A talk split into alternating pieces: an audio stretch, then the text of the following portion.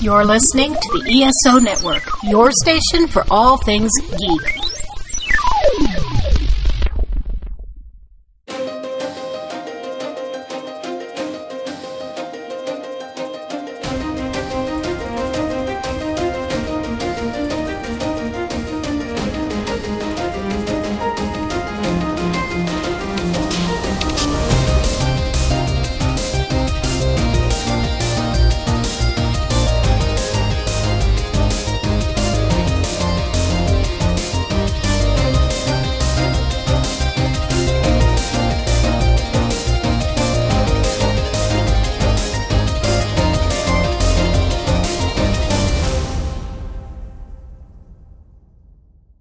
And welcome to the 42 Cast, your ultimate answer to fandom, geekiness, and everything. As always, I'm your host Nathan, and we have another great episode lined up for you where we're going to talk about Orphan Black. This is another one from deep in the realms of our archives. It is the earliest episode in my backlog. We did record it about two and a half years ago. I had just binged watched Orphan Black at that point, and I really wanted to talk about it. But as happens so often, other episodes became more important and they started drifting to the top, and this one kept getting pushed back. And just this year, with Corona, meaning that there's less stuff that I need to talk about and record, and there's less episodes that I need to put out by a certain date because the shows aren't returning at a particular time. And with Ben there to help me get stuff out in a more timely manner, suddenly I was able to look at this one and say, yes, now is the time to release it. So that's why you're getting it a little bit late, but I think that since the series was already over when we recorded it, and it's not like there's been a whole lot of development with it. There is something though, which I am going to talk about in the outro, but there isn't a whole lot of development with it. So it's something that we could sort of hold off on and just release now. Now, the reason that I'm letting you all know that, though, is when we talk about places that we're going or people that we've talked to and stuff like that, just so you know, we're not breaking lockdown. This was recorded way before there was a lockdown. In geeky news for me, my wife and I finished Stargirl. We really liked it. There will be a Stargirl episode coming up on the 42 cast. We're now watching the third season of Young Justice. That's the show that we picked up because we we're paying for the DC Universe streaming service. So we're gonna watch Young Justice, and then we're gonna watch Titans, and then we're gonna watch Doom Patrol. So we'll just sort of cycle through all the shows on that service and get that done. And so yeah, that sort of brings us up to right now. And so now we're going to go back to the podcast already in progress. Let's greet our guests. And first up, uh, sitting with me is my other half. Her secret origin was that she was one of the mice helping Cinderella, and that is my wife, Beth. Hi, everybody. How are you doing, Beth? that is the best introduction I've ever had. okay. I'm doing well, thank you. You're welcome. So, what has hap- What's been going on for you since the last time you were on the podcast? Well, you know this. We just got back from Chicago TARDIS, and I entered the masquerade with my giant one eyed pickle known as Alpha Centauri, and I got Best in Show. Very good. Yeah. So, uh, describe Alpha Centauri for people who don't know what that is. So it's a, a creature from Doctor Who. Just imagine a pickle with one big eye, six arms, and a cape. That's a Just- pretty good description. Just Google it. and do the Words voice. do not do it justice. Do the voice. I, I don't know. G- Googling one-eyed pickle is probably going to lead to. No, no, no, no, no, no. Abort! Not recommended. Oh, yeah, you got to do the voice now, Beth. I did. You missed it. I know, but people were talking, so do it clean. Hello, I am Alpha Centauri. so yeah, yeah, it was uh, it was pretty cool, and you've uh, you posted on your Facebook page, right, for your for your Mrs. Whiskers or not? Yeah, I did. I, I put the Right. skit on there, and I, I, I did the chicken dance. It was a, a big hit. Right. So if people want to check that out, your Facebook page is Mrs. Whiskers Studios. all right. Very cool. It's very good to have you back on the show, Beth. Good to be here All right. on this side of the veil. right. Okay, so next up is a guy that you hear talking on this show all the time. His secret origin is that Sam the Eagle once drank the super soldier serum. and that is my nemesis, Mr. Ryan Guthrie. How are you doing, Ryan? That you know, I, I'm good with that origin story. I, mean, I, I mean, Sam the Eagle's already kind of like the, the buffest Muppet ever. Right. That's true. He sort of towers over most of the rest of them. you know.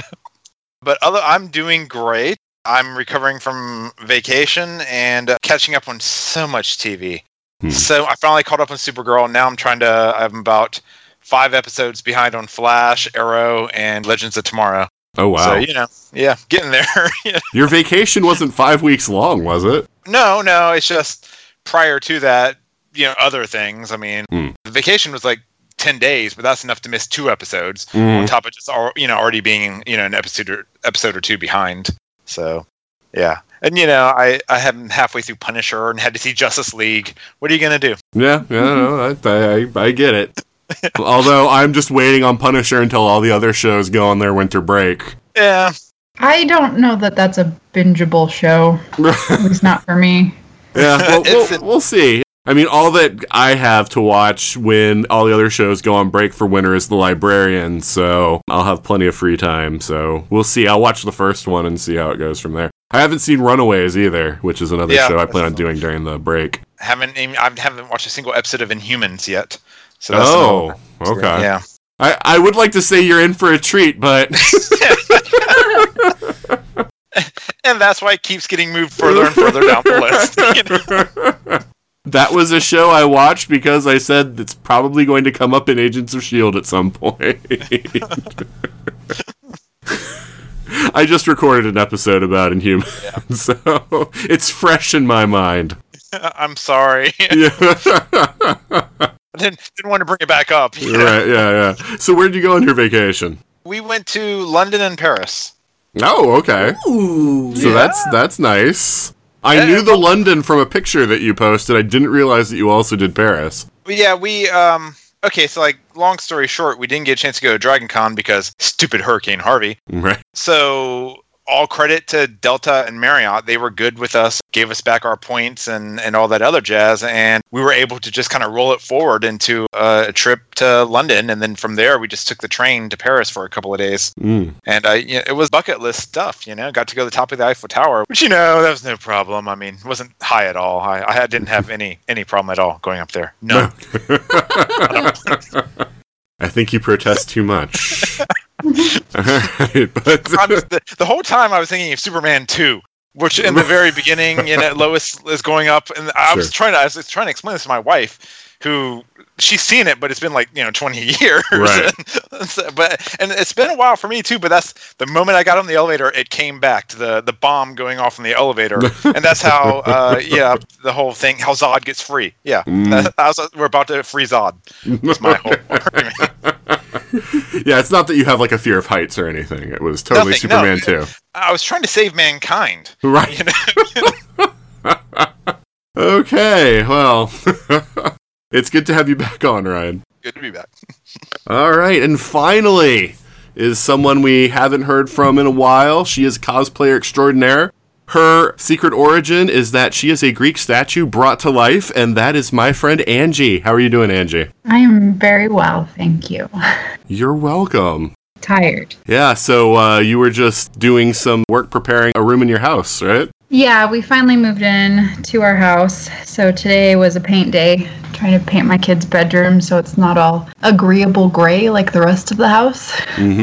Oh. Yeah. Our house when we got in was an off brown puke sort of color.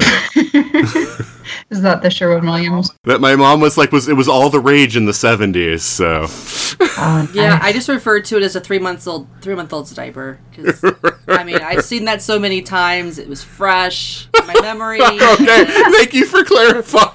Hey, you know It what? was bad. Don't knock it until you picture it with shag carpeting.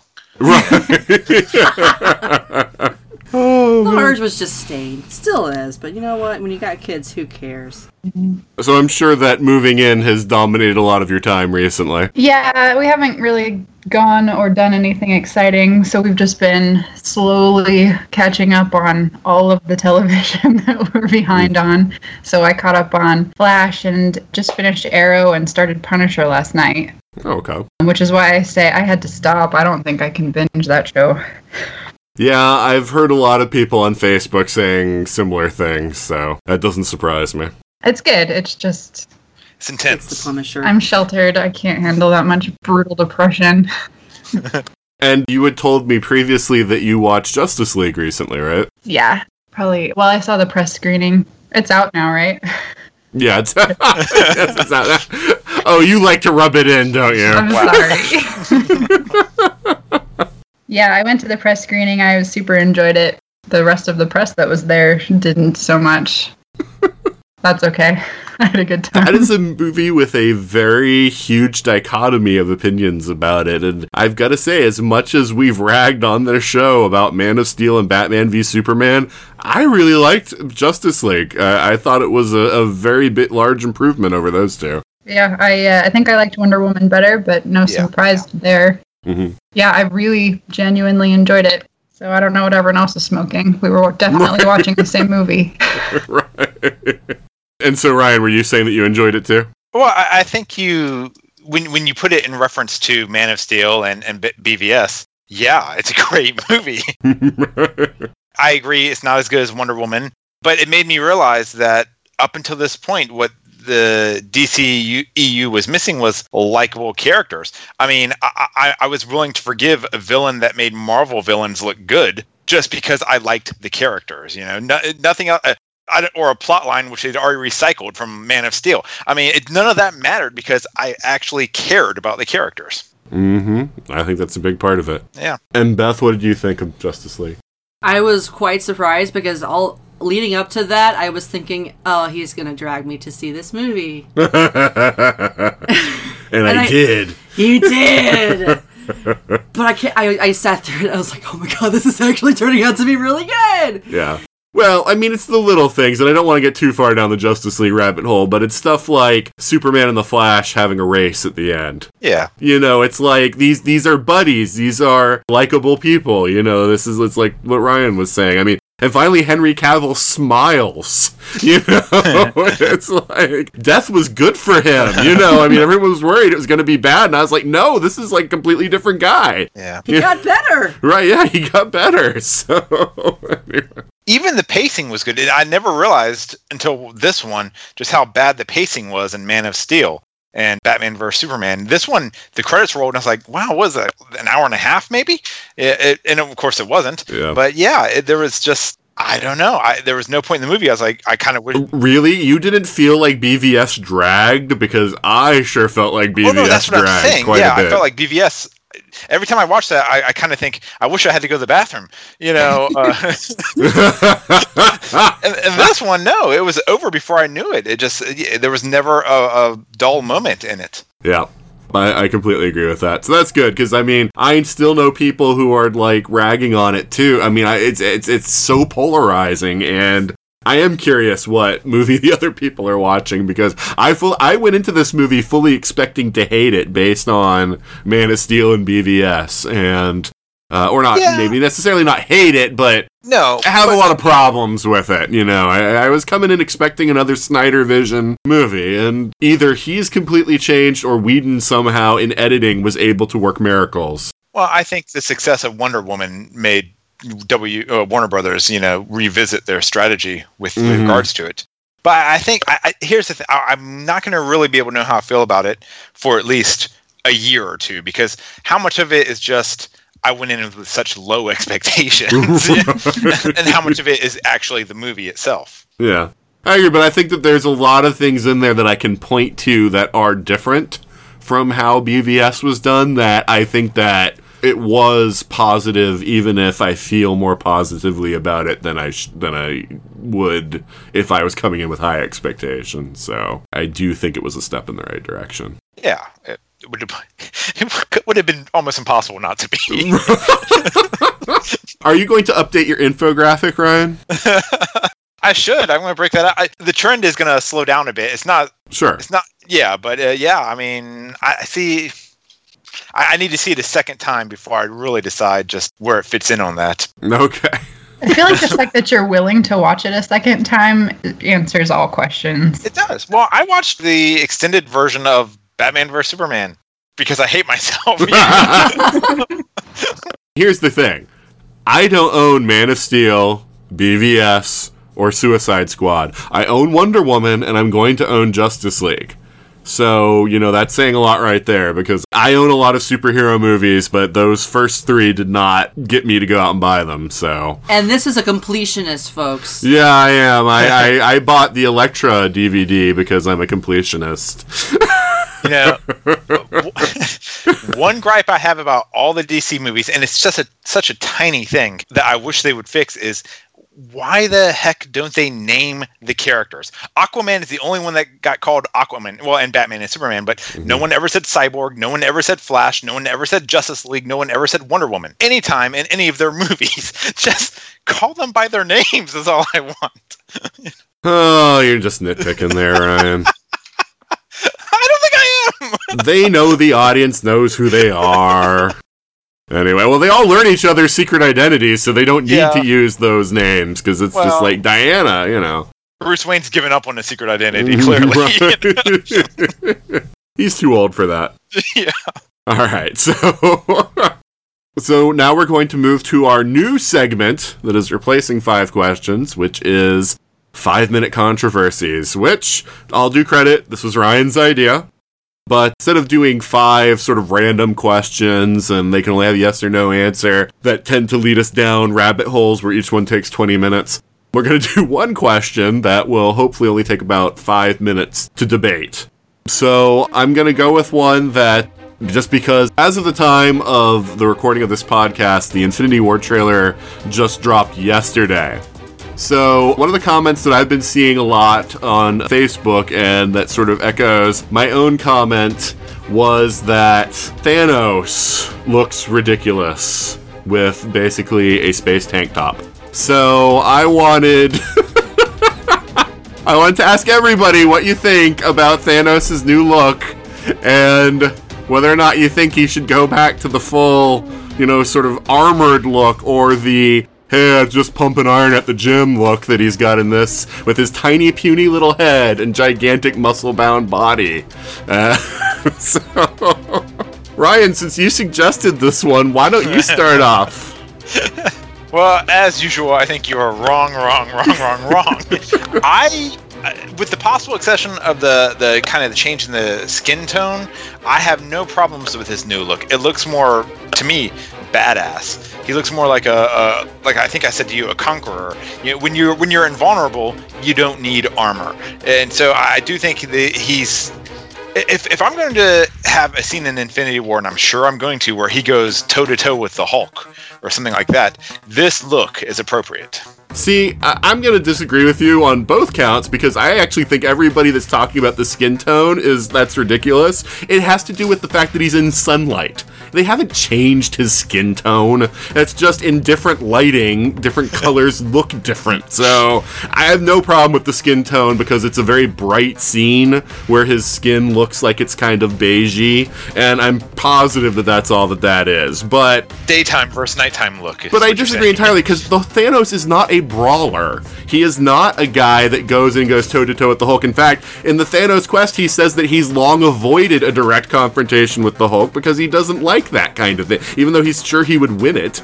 You know, it's not the kind of thing he goes for. He is a thinker, he is a plotter, he is a planner, he uses his brains. And so. Can, and he so, can be both. Uh, uh, Uh, it just it, to me it sends the wrong message. It makes me a little worried how they're going to depict Thanos in this, and I disagree. I, th- I think that the more regal bearing is a more imposing figure, the unflappable guy that doesn't even need to leave his chair to defeat you. You know, I mean, that's a far worse threat than just a basically a Hulk in purple skin. That's not what I, I, I don't know. We've seen it. But anyway, I'm talking a lot. So, Angie, what do you think? Thanos looks ridiculous, but Thanos always I, Thanos has always looked ridiculous. I don't know what you're gonna do with him to make him look less ridiculous. I don't know the the shots that we saw him in, which uh, admittedly was not long in, in Guardians of the Galaxy and in the two Avengers movies. I thought that he looked fine. Uh, I thought he looked perfectly good. I had no issues with any of that. I cared way more about other aspects of that trailer. Yeah, well, so did we all. I don't know. Sure, But there sure. have been it, there have been a hundred memes already made. Like you know, my favorite is the what you order online, and it's the old Thanos, and then what you what you get in the bo- in the box, and it's the new Thanos. Well, here's my issue. This version of Thanos looks like a guy that'll show up and be like, bruh. You know, I mean, that's what he looks like. He No. looks like he's just pumping iron at the gym, and he's got his little tank top, and his arms are exposed, and it's just, oh, it's just stupid. All right, Beth, what do you think? I'm just over here basking in the glory that is you nitpicking, nitpicking someone's costume. because that is so atypical for you, and I'm just loving it deep down inside. And It's such a tiny head on this big hulking body. It looks ridiculous. yeah, I, I think armor it should be the way to go, and that's it doesn't need. I really This- can't this- elaborate because everything that's been said so far is All right, all right. Forget the fact that it's armor, Ryan. Just clothing him is the way to go. It's the naked arms and the and the, and the naked head. Do you, have, do you have something against bald people, Nathan? No, but I, but in the way even like his head, like his chin is so much wider than the skull part, and again, it It's just, like a cheese grater. I know, it just looks ridiculous. He needs the helmet. At the very least, he needs something on his head, some headgear to make that look better, because that just looks. The arms I care less about, but the he needs headgear. It just looks silly. It sounds to me that you want more like Ming the Merciless, whereas I'm seeing more like Genghis Khan. Uh Even Genghis Khan wore armor, Leathers. He didn't wear like you know metal. You know. but he Well, didn't. He didn't show um, up on the arc on the battlefield in the tube top. Well, and here's the thing, Ryan. The clothes that Thanos wears in the comics are not metal either. In, in the in the MCU, they've made it look more armory, but in the comics, that is not armor. That is clothing. They've shown him take off like the gloves and stuff, and they collapse like like a cloth. Not. It's not like a rigid, you know, I'm thing like. sure it's un- made of unstable molecules too. Right, that's talk probably about, true. you know, but here's the thing. clothing. Well, and here's another thing. I mean, if they do Thanos the way he is in the comics, he shoots energy blasts. Again, he doesn't need to brawl. He can, you know, sit far away and blast people. this is the same character who you have to remember deliberately set his own children up to fight each other, to kill each other. This is the same guy who who tore Nebula apart bit by bit, you know, and replaced her with machinery to toughen her up. There's going to be a certain amount of sadism in the character, and that's going to involve. It's like he, the line he says in the movie, you know, balancing the universe isn't a, a matter of fun, but this does bring a smile to my face. He's enjoying himself. So he ripped off his sleeves to teach them a lesson. That's what Ryan's saying. All right, I dig it. you know, I, Uh, yeah, because I I, mean, I, I mean, wearing clothes or not wearing clothes, I mean, being fully clothed or not being fully clothed, it doesn't change his ability to brawl, even if he wants to brawl. my last remark that I'll make on this is that if you're you're complaining about that he's not he's not adhering to how he's depicted in the comics, I'll point out that in the comics there was an episode where Thanos celebrated Christmas with Gamora and uh, Nebula. So you know, I, I all right. I'm sure you can point me to where that is. It was probably not an in canon comic, but sure, like one of the holiday special kind of like one off. and they did one of those. Every planet has a winter celebration type Right, thing. But yeah. yeah, yeah. I'll, I'll see if I can't find it and send it to you. Okay. But Oh, you know what? Once once we get new warriors or whatever, he'll be defeated by Squirrel Girl anyway, so it won't matter. Well, that's okay. When he first showed up in Avengers, he had a helicopter that he used that actually had Thanos written on the side of it. So you know. Branding. Well, anyway, I know I see. I mean, eh, look, we don't have Doctor Doom in this in in the MCU, and Thanos is basically space Doctor Doom. So that's what I want. I want a cerebral character. I do not want a brawler. Th- That's just on that level, but I still think it looks ridiculous regardless. And I think there's no reason for it from an in-story perspective. But maybe, maybe this, the previews, the, what we're seeing, that's the entirety of when he looks like that. And every other scene, he'll be fully clothed. In which case, that'll be fine. But Maybe he's just stepping out of the shower. hey, you know, Hey, skimmies. Tony changes his armor like three times per movie. Yeah. Why can't Thanos have a wardrobe? You know. it's true. It's true. I mean, they might have interrupted him while he was at the gym, and then it would make complete sense. So that might be what's going on. There. Yeah. So, all right. So I think that's as long as this needs devoted to it. this is a lot shorter than five questions already. but your devoted listeners need to like you know write in and you know tell you you're wrong. And where can they do that? They. You can do that at everything at 42cast.com and let us know all your negative thoughts about Ryan. or the Facebook page. All right. So before we dive into our topic, let's pause for a moment for this promo from another fine podcast. Do you know you could take the Dragon Con report with you wherever you go? Heck, we are even now up on Alexa. Hey Alexa, play the Dragon Con podcast up on iHeartRadio. Playing the Dragon Con report from iHeartRadio. Playing the latest episode, the 2020 Dragon Con report episode 2. Howdy, everyone, and welcome to the second episode of the 2020 Dragon Con report. Now, how cool is that? Remember, the Dragon Con report can be found wherever you find podcasts. See you at the show in September.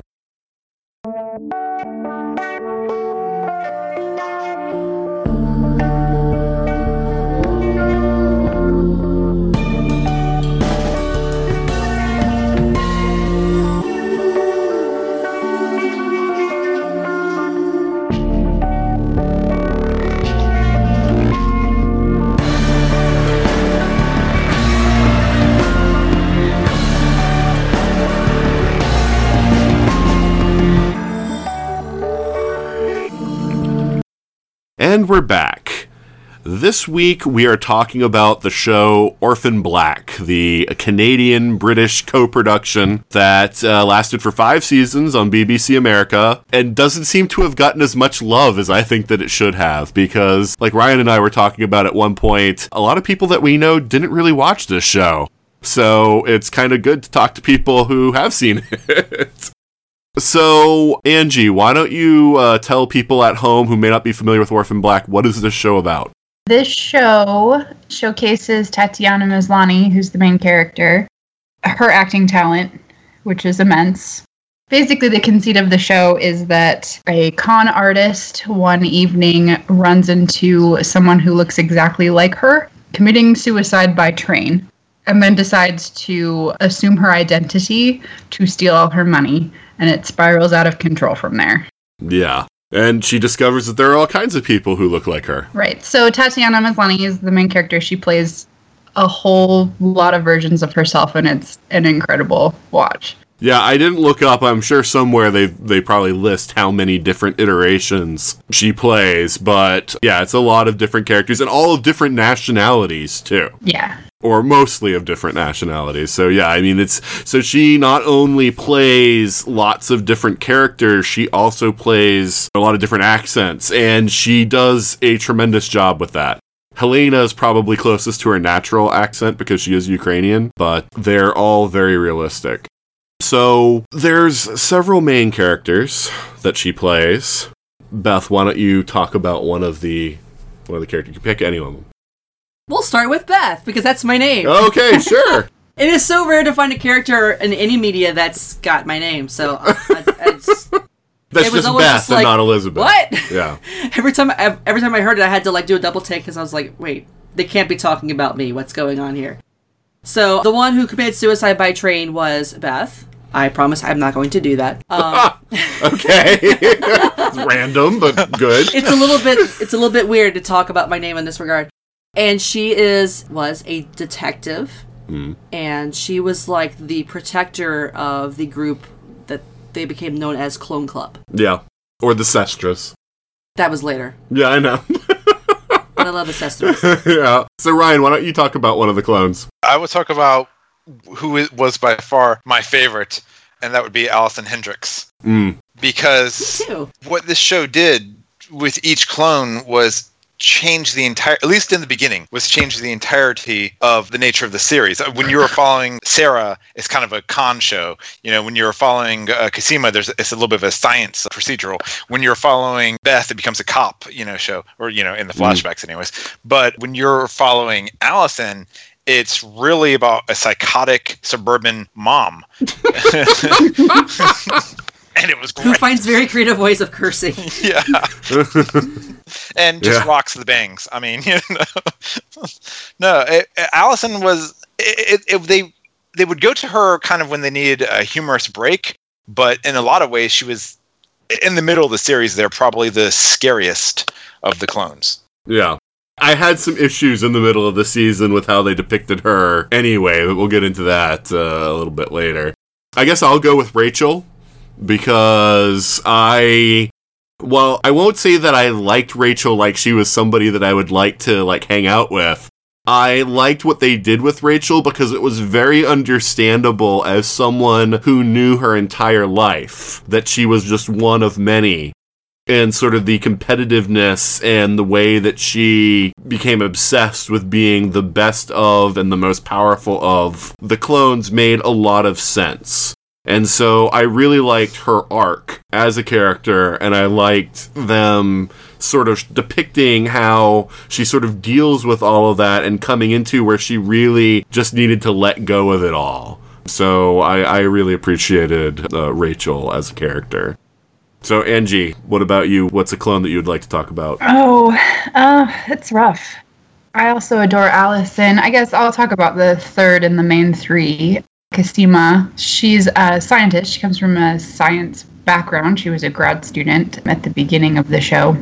So she's the one a lot of time that seems of the main clones that has the most at stake. She's the one that has the the knowledge to actually help with trying to fix what's wrong with them and because she also ends up being ill with the disease that all of the clones end up getting, it seems like the stakes for her tend to be highest, but she is always very laid back. I feel like she's kind of the calmest of the clones. Yeah.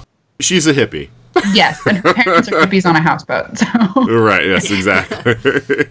yeah. I call shenanigans a little bit on her disease, which, like, miraculously goes into remission. And even though they talk about it a lot in the last three seasons, it doesn't seem to actually impede her in any way. You know, she was at death's door. And then suddenly it was like, oh, magically it went into remission. You know? So, uh, Magic. I, I always found that aspect problematic.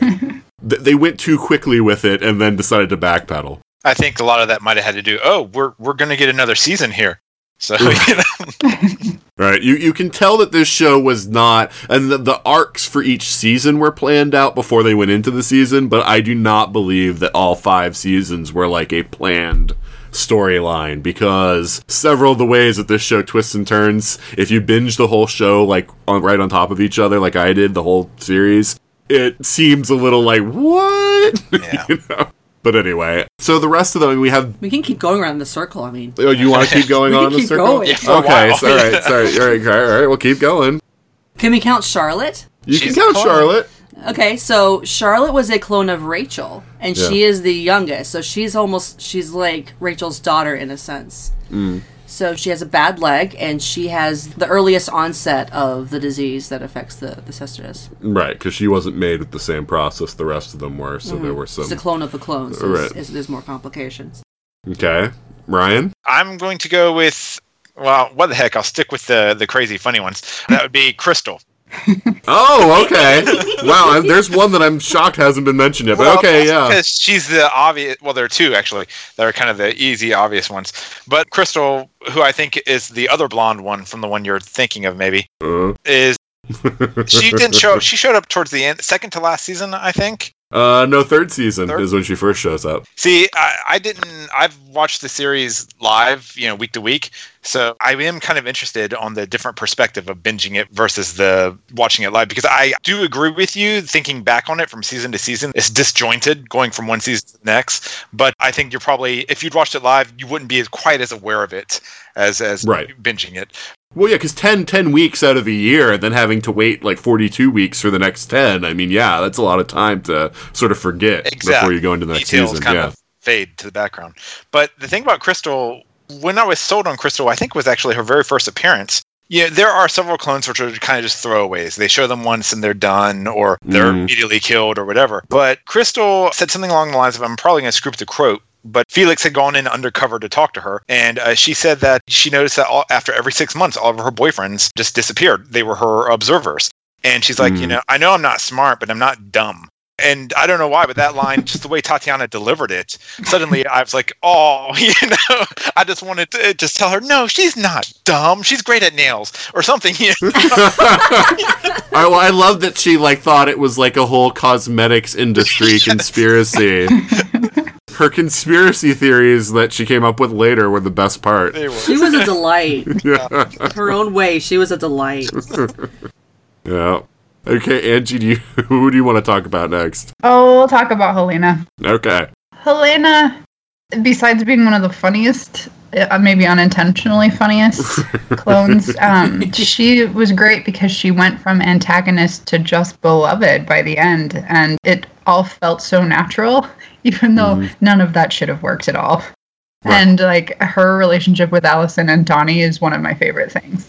oh, when she was saying that she thought like Do- like Alison has really good taste in like in both in like uh, fashion and in men, and then she's like, "You are like baby ox," you know, talking to Donnie like so strong and powerful, and I'm just like, this is weird and cute at the same time. So we were always referring to Donnie as Baby Ox for the rest of the show. right? Yeah. Because that was just the, the best thing she could have called him. I know. Yeah, I mean, it was weird because like Helena was set up as the main villain in the first season because she was killing off the clones, and then it's like complete reformation of her character in the second season, and then you get the background finally in the fifth season where you see how she was abused so totally when she was younger. So, you know, you, you get a lot of that. And it also explained to me why she looks the way she does, because, you know, it was always weird to me that she was had those red splotches everywhere, and that's because they poured bleach all over Yeah. Her. they dunked her head in the bleach. Yeah. Yeah. Chemical burns all over her. Yeah. I think it was the season two, episode one. I could be wrong, but I think that was that.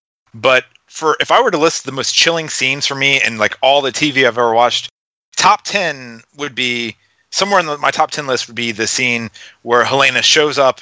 Sarah is handcuffed into in the bathroom in the shower, and mm-hmm. Helena shows up. She's killed the guy who has handcuffed Sarah. And this is right after Sarah had just left Helena for dead. By the way, never leave Helena for dead. She's not dead. Right. Um, You gotta double tap. Yeah. yeah, exactly. And Helena just walks in in this bloody red dress with a knife into the bathroom, and Sarah's just like screaming her head off. And that was, yeah, that's my that makes my list easy. Hmm. Because she was the panic on her face Yes. and in her voice. I have never seen an actress deliver that level of panic in anything. I, I oh my gosh, Yeah. Eh, Won- wonderful acting. As basically the Tatiana Maslany showcase that Orphan Black is, I mean, it really does prove. I know I was saying it earlier, but I mean, like, it really does prove just how great of an actress because it's a one woman show in many Yep. ways that she carries for 50 episodes of television. There are other characters, but I mean, she is so much of the screen time that she is carrying her all herself. So it's it's really impressive. And you don't think of it as her playing a bunch of different people. You think of it, you think of it as the person playing Alison, the person playing Beth, Yeah. the person playing oh. Sarah. They become distinct individual people, and you forget that this is all the same uh, person. Right, yeah, because that's the comment that I made to you, like after the first season. It's like, you know, I have to remind myself that this is the same person playing all these roles. Especially when it's Helena, because oh my god, or when the clones are playing other clones. I mean, it's Oh. just. oh yeah, that's- cloneception, yeah. that's that's like acting on a different level. Because not only are you are you are you acting as an individual, you're acting as an individual, acting as a different individual. Yes.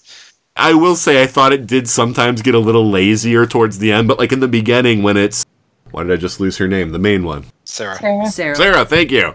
I keep wanting to call her Beth, but that's a whole other thing. It's a whole other thing. But anyway, so yeah, I mean, it even starts off with Sarah playing Beth and all that, but we don't know Beth as a distinct character, so that doesn't really count. But when Sarah's going undercover as Cosima to get into Dyad, that to me was so perfectly well done because she's doing a good job, but at the same time, you can tell that these are Sarah isms that she's then trying to pull off as you know to say like she's Cosima, and it's just it, that that two level, that double level was really excellent. And the first one they really did was when Alison was pretending to be Sarah for the benefit of the daughter whose name escapes me at the moment. Oh right, yes. And she had to learn she had to do like a, a reverse I'm forgetting everything. My words are just completely broken. I'm gonna throw something.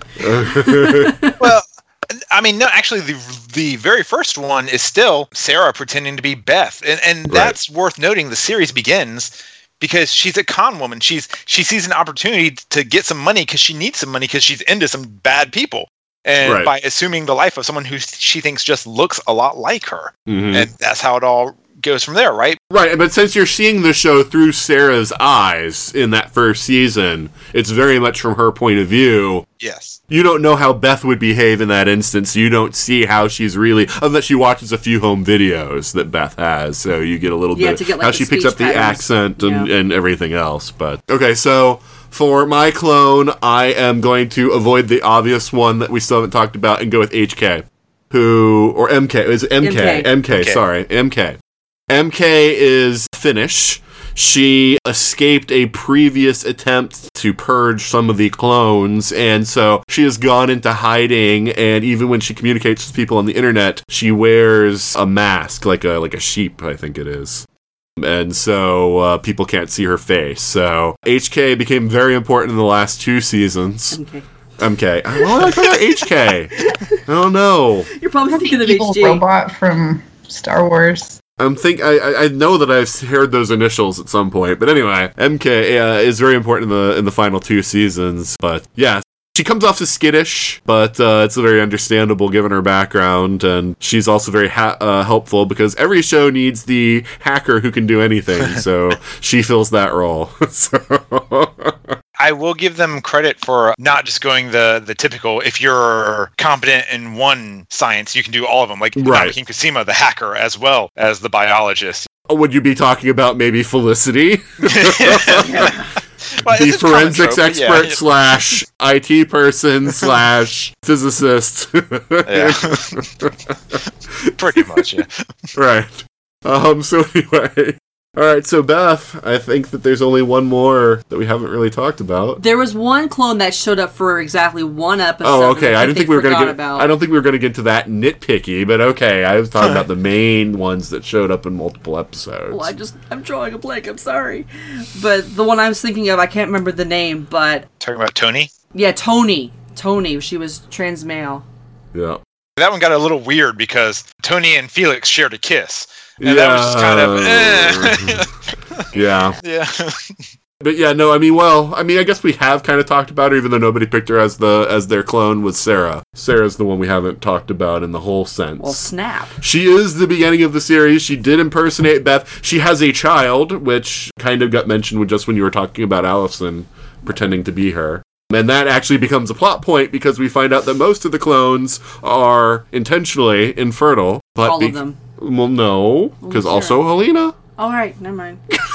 because they're they're they're actually like le- legit twins, Right. Born from the same mother. They're the only ones. That Uh, right, but yes, because yeah, so they were a quote unquote mistake. But yes, because Sarah was able to have uh, was able to have a child, so a lot of the trying to get money is because she's trying desperately to get her child back because it's actually her foster mother, Sarah's foster mother, that is taking care of Sarah's daughter now. And because she's so unhappy with Sarah's life choices that she is even in the beginning resistant to even allowing Sarah to visit her. So there's that level and that difficulty. And because we kind of come in through Sarah's point of view, so we have Mrs. S, which is her foster mother, and we have Felix, who is her foster brother, as main characters from the very beginning. We also have Vic, her uh, ex boyfriend. her recently ex boyfriend at the start of the show because she hit him and stole his cocaine. So that's how the show starts. So anyway, because that was her original plan was to sell the coke and use that money to try and get her and Kira away somewhere. But once she discovers that Beth has some money in her bank account, it's like, oh, this is a better plan. Until she finds out that Beth is a cop and that she's in the, the middle of all kinds of uncomfortable things. Yeah, an investigation for shooting someone. someone. Yeah, so it's yeah, that's problematic. But anyway, so so there's a lot of intrigue in this show Yeah.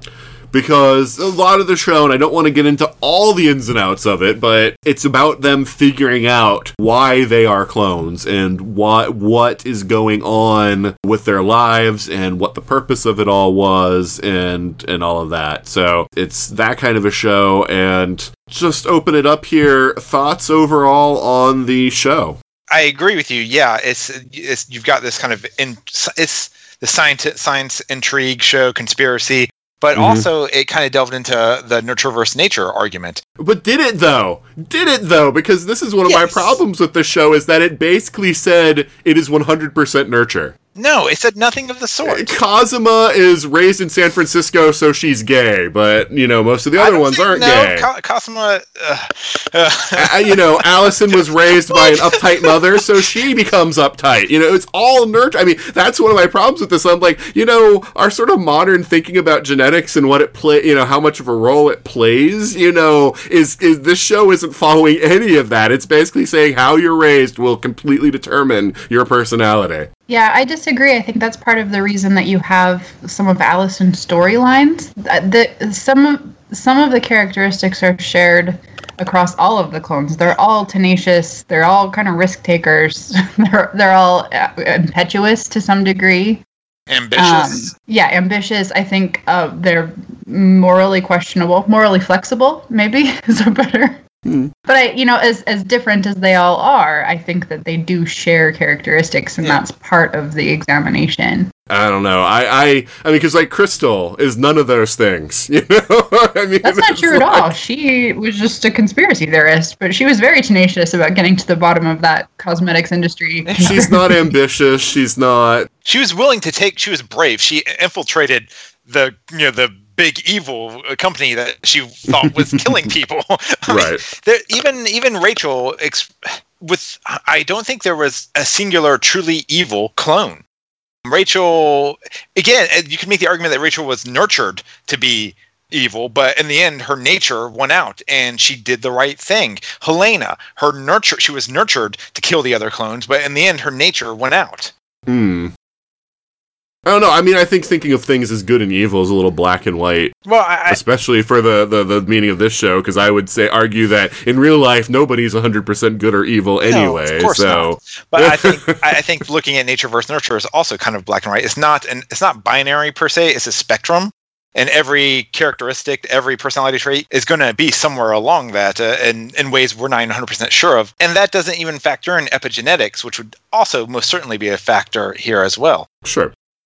Well, but I think it's important to note that a lot of the things that you're mentioning, though, come up in the later seasons, and I, I think it's a reaction to uh, people were probably mentioned or complaining that this show, because in the very early seasons, it's very much like you know these people are so totally different and it just happens to be how they were raised like completely determines who they are. I and i agree in the later seasons they did try and sort of gray it out a little bit No, I see. I never got that vibe at all. I, when I was watching, going through, I was watching it. I one just kind of a quick side tangent.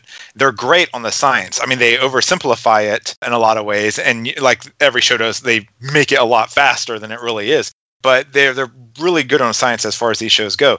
But I never got the impression that they ever once said it was all about nurture. No, they never said that, but it, because there was no, there was, they were so different, and it all had to do with how they were raised. I Yes. mean, if you look at their parents and everything else, you know, that determined who they were as people. we, we, we know this to, twin studies have shown this we know this to be true i mean there are studies of twins raised in separate households who are genetically identical who have different you know characteristics this is a real world known fact phenomenon Well, I mean, I'll have to read those studies because everything I've ever heard is the exact opposite. That twins raised in different places. I had a boss who used to talk about this all the time. That like they they ended up turning out exactly the same, even though they were raised differently and everything. And that was his argument that genetics were, you know, primary to everything else in life. But anyway.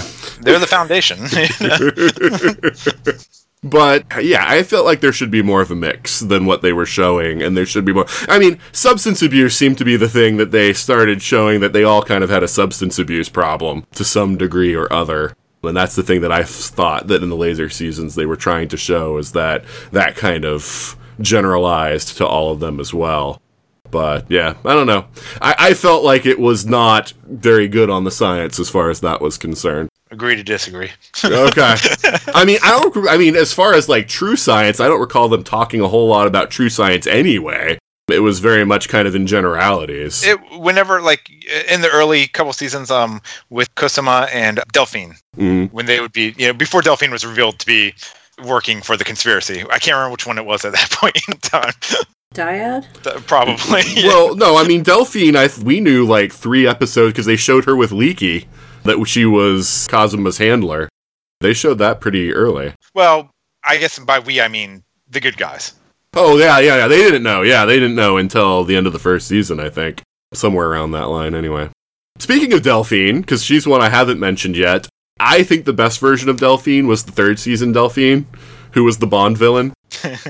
I really was kind of disappointed when they changed things up again because and that was one of the problems of the show. With the 10 episode seasons, they never really allowed concepts to really like flourish, I felt. And um, it always felt like every season was like a soft reboot. And I kind of liked the version of Delphine who was the sort of like, yes, I care, but at the same time, I'm going to be manipulative and controlling and everything else. And I thought that that was a lot of fun. Maybe it was a matter of just giving Cosima a break. Wasn't that also when she was the sickest? No, that was after she went into the magical remission. Ah, It was still Rachel as the one in charge of Dyad when she was her sickest in the second season. All right, so let's talk about Mrs. S a little bit. Because that's another character that I really like. yeah. Do you want to talk about Mrs. S, Beth? Don't ever mess with Mrs. S. it's an Irish revenge thing comes up, you know, quite a few times. yeah, so she's the fierce mother, and uh, sh- I think she she kind of adopts like everybody Yeah. because they, by extension, are basically Sarah's sisters. So she takes them all under her wing. Something bad happens to them, she she go, she go, wants to go out and fix it. Mm. And it, it usually involves a shotgun in her hands. Yeah, well, we find out her husband had died and they had wanted to have children.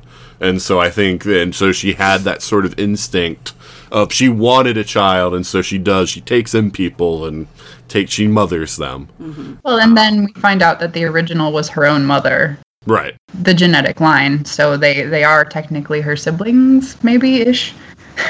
Yeah, I mean that part's a little weird, and I and I totally get why Felix was kind of annoyed by that revelation because it's like, oh, so you, Sarah, you're actually related, you know? It's like, but yeah, no, I mean, yeah, so there's that aspect to it, but I mean, she was she she didn't know that when she took Sarah in, and I think that that's genuine, just wanting to mother her and to take care of her, and and she and she gets annoyed and she gets angry when Sarah's you know ruining her life, and she definitely does tough love but she's a really fun character.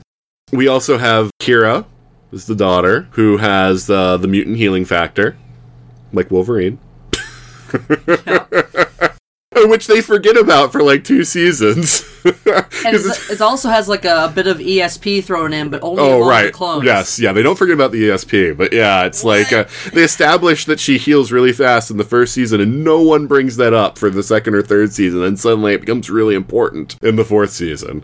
So, because I kept on going, like, did, didn't Kira have a healing factor or something? You know? It was suspected, right? Or like Sarah didn't really know. Oh yeah, Sarah doesn't know, but I mean, based on how the show goes, you would think that the people pulling the strings, uh, you know, uh, would have been a lot more keenly interested in Kira earlier on. Well, I mean, I there were several loose ends that were dropped, and they tried to tighten up later. Yeah, I mean, the moment Kira pretty much got up and walked away from being hit by a car, you knew that's that needs to come back up later. Mm-hmm. You'll have to refresh my memory, but did they ever Kira's father?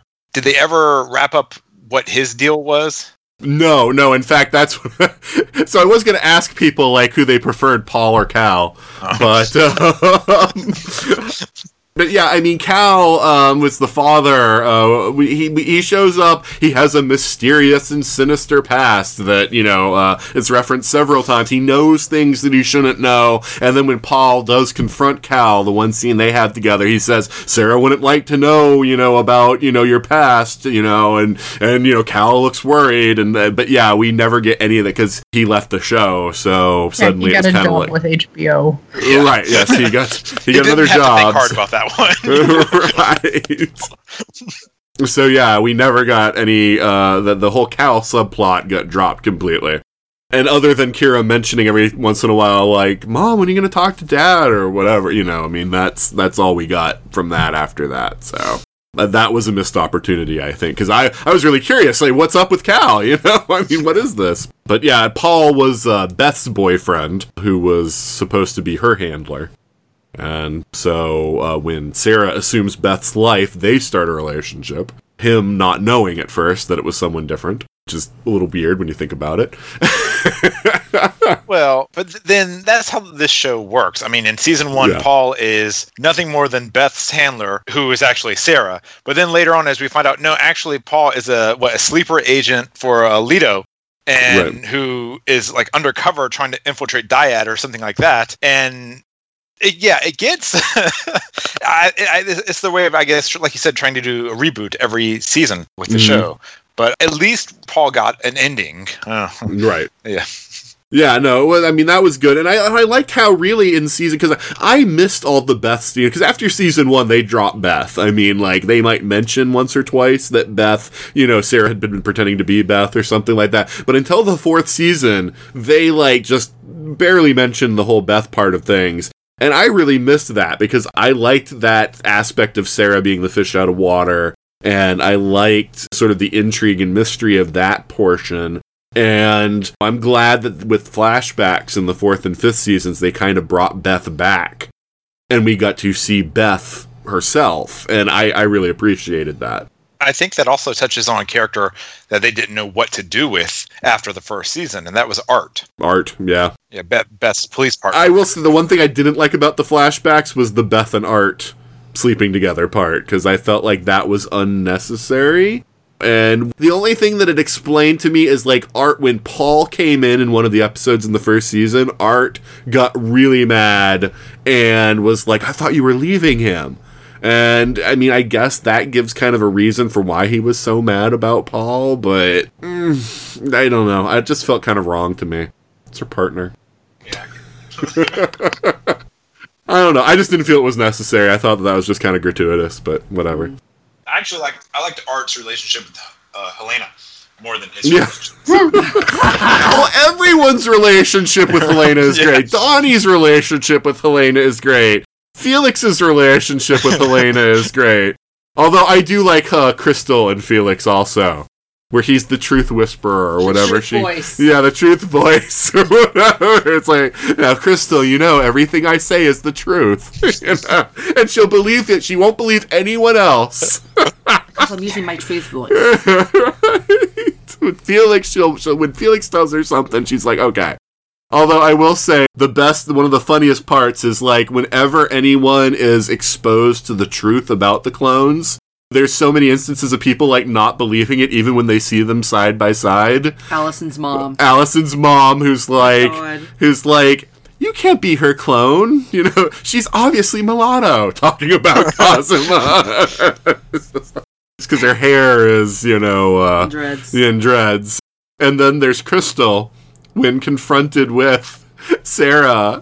She's like, "Ah, "You buy that whole clone clone crap? I'm like a ten, and you're obviously like a f- six or Oh, no, a three. Or was it a She gave it a three? three. Oh, okay. Yeah, I can't remember what number she threw out, but it was just like. Oh, that stuck with me. I do love those reactions from people. you know that's kind of one of the again one of the kind of the brilliant things they did with the show i mean by the end they'd brought them all together but in the early seasons each clone had their own separate life with their own separate sidekick Mm-hmm. sarah had art and Cosima had her lab partner guy whose name escapes me Scott. Scott. scott there you go exactly and of course alison had donnie and yeah everyone had someone who they could tell an entirely non-clone clone club related story with which was great Okay, so the fact that Scott taught Rachel Settlers of Catan is hilarious. yeah Because that was their way of showing, like, that they were, you know, like they were pretending, you know, that she was teaching him the code while they were pretending to play Settlers of Catan. I just think that that's, I just think that's funny. But anyway, this show had so many great characters, and I love the fact that like Scott buddies at the comic shop would like you know hide them, and they would come into Dyad to role play, and you know all this stuff. And I always felt bad for Scott though because he. There was some hint maybe that Krystal's friend and him kind of hooked up later, Yeah. but it always seemed like Scott got no love. we talked about Castor, but didn't really explain what that is. Castor is the male clone set that we don't find about until the end of the second season. Uh, and that actor also does a really good job, whose name I didn't bother to look up, which bad on me. Uh, he doesn't play as many variations as Tatiana, but he still plays quite a few. Yeah. It's Ari something, Ari or Ari something. I can't remember Mhm. his last name. Ari but, yeah, Millen, I believe. that that sounds right. yeah, so uh, he plays Mark, who is uh, another one of the. He's an infiltrator. Then there's a sort of psychotic one whose name escapes me at the moment. I mean, I almost think he has a harder job because the Leda clones have a respiratory illness that kind of affects, seems to affect all of them eventually. But the Castor clones just go nuts. And so, like, how differentiating different nutty Castor clones when they're all kind of going insane the same way, I think it seems like a harder job in some ways, Mm, keeping yeah, them when they're separated. glitched. Yeah. yeah, no, I, I agree with that. And then he's um was Ira is the very nice one. He was the only one of the Castor clones that wasn't raised in the military. And so he has that variation as well that he gets to play. with Uh, the cougar. Okay, yeah, I wasn't gonna go there, but Ugh, yeah, that, that, was creeps me out so much. Was- oh god. I'm sorry. Only if she raised him, then it then it's weird. yeah. Well, yeah, no, she said she didn't meet him until he was already in college. So, It's Yeah. a little better. right? No, not really. She's like 80. okay, Beth, that's okay. No, Uh, it's not. what's the name of the guy who played Galavan on Gotham? His name escapes me as well. yeah, don't watch it. Yeah, um, he was Rachel's lover for a good Oh, portion oh, of it. uh, Oh. Fran, Fran, uh, something Ferdinand, Fran. Michael Frank. Ferdinand, thank you. Yes. He's also Sarek on Discovery. Right, yes. But he's the other kind of main player that I don't think we've talked about yet that's in you know, quite a few of the seasons. He's kind of uh, sadistic. He was on True Blood too, was he not? Yeah. He's, he's been a villain in a bunch of stuff. Yeah. he was in the Cape. He's the, uh, what do they call it? The uh, He's like the one who comes and handles situations and Dyad. Fixer. It makes the problems go away, kind of The thing. cleanup crew. Yeah, the cleanup crew, The yeah. cleaner, yeah, yeah, yeah. the cleaner, yeah. So, and he has a relationship with Rachel, and so uh, there's that um, side of things. But I think he plays villain really well. In uh, everything that I've seen him in where he's a villain, he really comes off as a truly sadistic and nasty person. Yeah, the scene at the at, in the last season with MK where he finally finished off Helsinki basically was really uh, affecting. I thought it was kind of terrifying. And well, it's even more horrible when they have like Kira felt it. yeah. Yeah. So that was a really nasty thing that happened there. So uh, we're gonna we're, we've already done spoilers. We're gonna get into deep spoilers now. Deeper than what we've done. yes. Yes. So if uh, you haven't seen Orphan Black and if you want some secrets to stay in for you, especially regarding the last season, then uh, you might want to just skip to the ending song now. Bye. Bye. So we find out at the end of everything that the guy behind uh, all of it is basically a, a, a con man who's convinced everyone that he's actually this guy that's from the 1800s and he's just lived a really long time. But all of this is all about him just trying to keep from death's door for as long as he can. And, and the whole experiment, all of it, was just about prolonging his life. I was incredibly underwhelmed by this revelation, and I just wanted your take. Angie, why don't you go first on that aspect of it? I thought it was if this was real life, I think that would be underwhelming or anticlimactic. Uh, but as the show is framed, I thought it was kind of fitting. I mean, there's always been this kind of hint of maybe something supernatural or incredible otherworldly going on, and but at the end of the day, the show started with a con a con and it ended with a con. Mm. And I thought it was fairly fitting. So yeah, I did I, I was fine with the ending. Ryan? Uh, that's interesting. I never really thought about how it was bookended like that.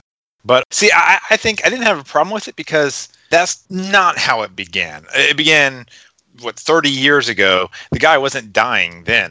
He was used by, I can't even, he, he was set up, you know, to, to, to lead the Neos or whatever they were called. All the names are escaping me right now. And so, Neolution. Yeah, Neolution, yes, exactly. And then, yeah, by the end of it, yeah, he had uh he basically when you set up that big a con, when you've set this guy up as pretending to be who he is, you can't take him down. He's too powerful. So then once they set him up to be the guy in charge, he was the guy in charge. Except only two people knew who he really was. There was no they set him up. He it was his plan. He was the one who came up with it, and it was only uh, the two female scientists, uh, the one that ran Yeah, Castor, Coady whose and name, yeah, Coady and and yeah, Rachel's um, mom.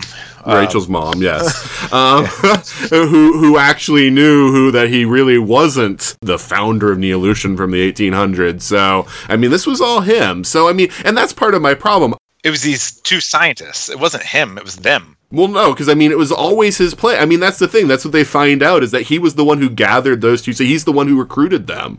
And that's the issue I have with it is that it doesn't make sense. Because, like you said, 30 years ago, he wasn't dying. So Right. why did he do that? Because originally I thought that, okay, if you're cloning people, because they kept saying we have a baseline, we have a baseline. So I'm thinking you're going to do some sort of like drug experiments or something, and you want to be able to have perfectly identical genetic people to ex- do whatever experiments on so that you can see the true effects of this thing with a control group and with a non-control group but they never do any of that kind of stuff so to me that as the explanation for what it was all for never i mean it didn't sit right with me there was never a really good explanation for what they were trying to accomplish Well, it started out as a like a eugenics. They started out with the con that he was PT Westmoreland to kind of give him this air, uh, to basically say like I've discovered this scientific breakthrough that lets me live for a hundred years or and longer.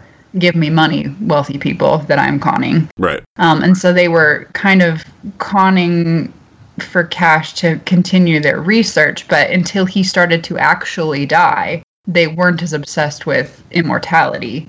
It was mostly just a eugenics program. but if you're creating identical copies of somebody how is that eugenics Well, it started before we'd mapped the genome, so I'm assuming, I don't know.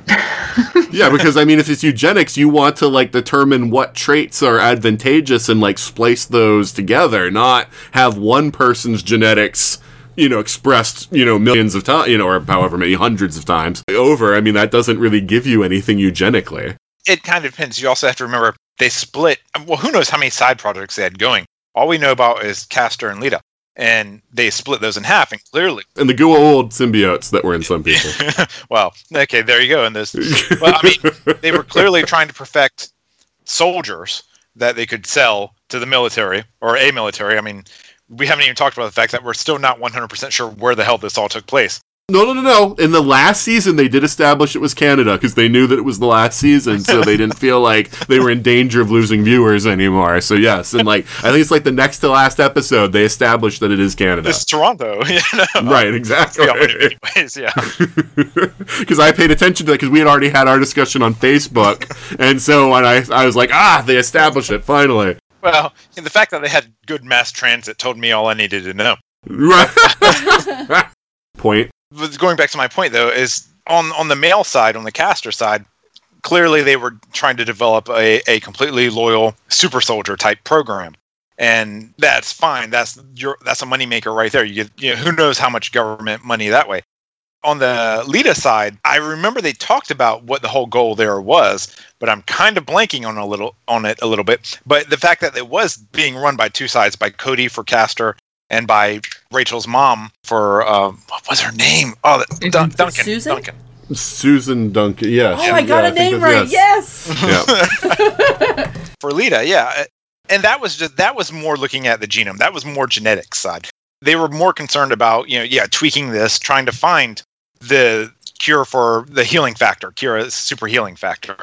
Going back to Siobhan's Mrs. S. But but here's my thing though. If you're making identical copies, how are you how how is that doing anything to help you find I mean it's pure happenstance because first of all, they didn't design them to have children. Right. So it's pure happenstance that luckily Sarah ended up having a kid with the one mutation that they need. Yeah. Right, with the one mutation had the one mutation that like was exactly what they were looking for. So again, it just seemed like this is all like really random and not what they were planning for at all. But yet they say when they have Kira, this is what we've been trying to achieve. And I'm like, well, how, how did these steps, you know, ever, you know, uh, I don't know, how did that lead to that? I think they said that they were trying to get that that trait in the clones, but it didn't work. It backfired somehow. Like the potential was with the was in the original, but when they split it, it went away.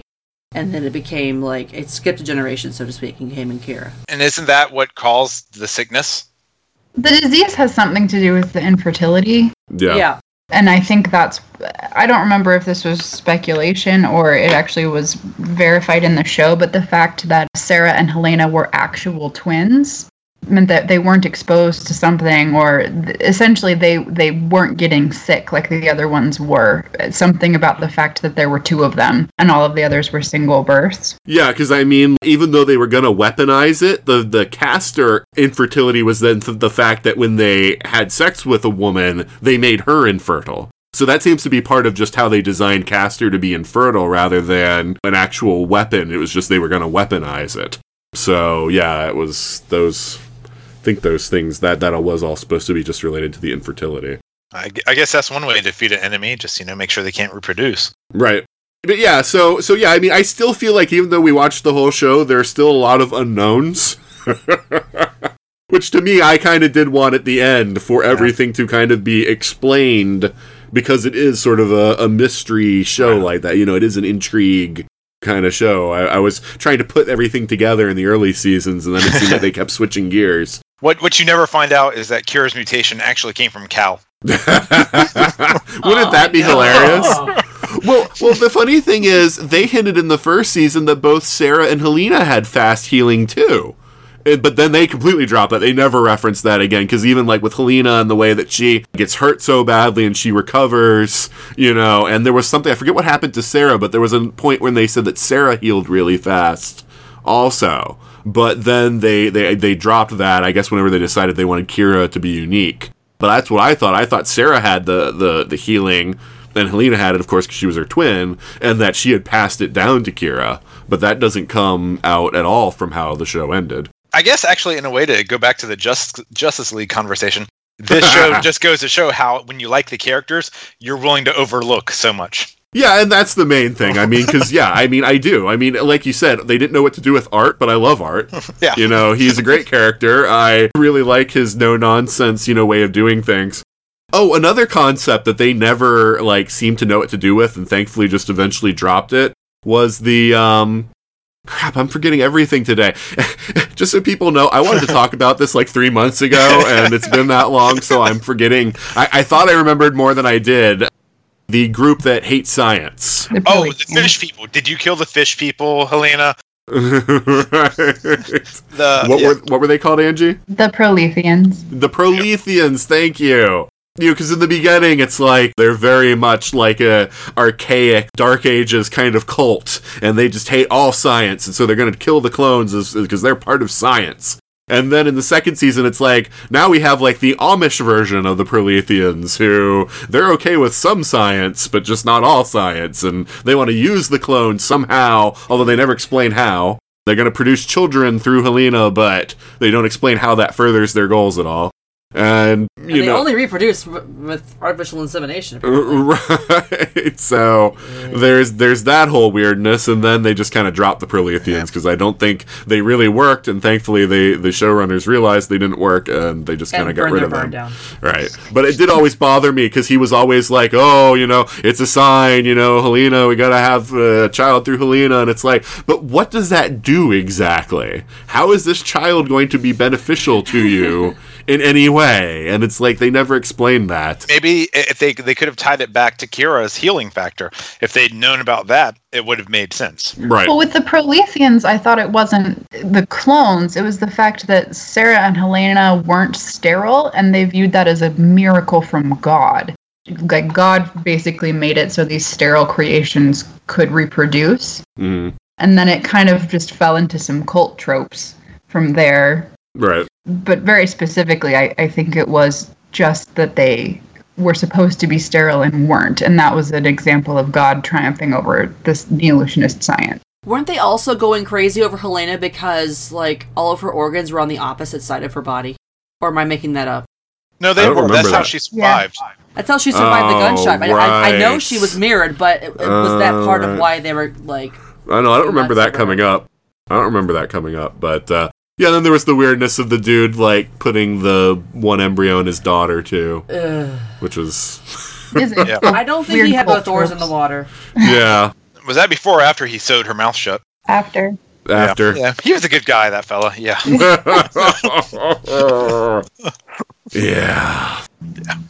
So anyway, thankfully they dropped the uh, because, uh, well, then there was also did, uh, you guys probably don't remember, but there were several instances in the series where it felt like they cut like an important scene because suddenly we jump somewhere where like a character knows something that they we never saw them find out, or they're at a location that we never saw them get to, because suddenly like Art like is just at the Prolethean camp, you know, at the farm like and i was always like how do you know where that is art? You know i feel like there must have been like a scene cut or something because detective. yeah i mean he's a detective sure but i mean He's a Toronto I doubt they list detective, themselves as prolethean cult farm in the in the directory pages, so maybe they do who knows Okay.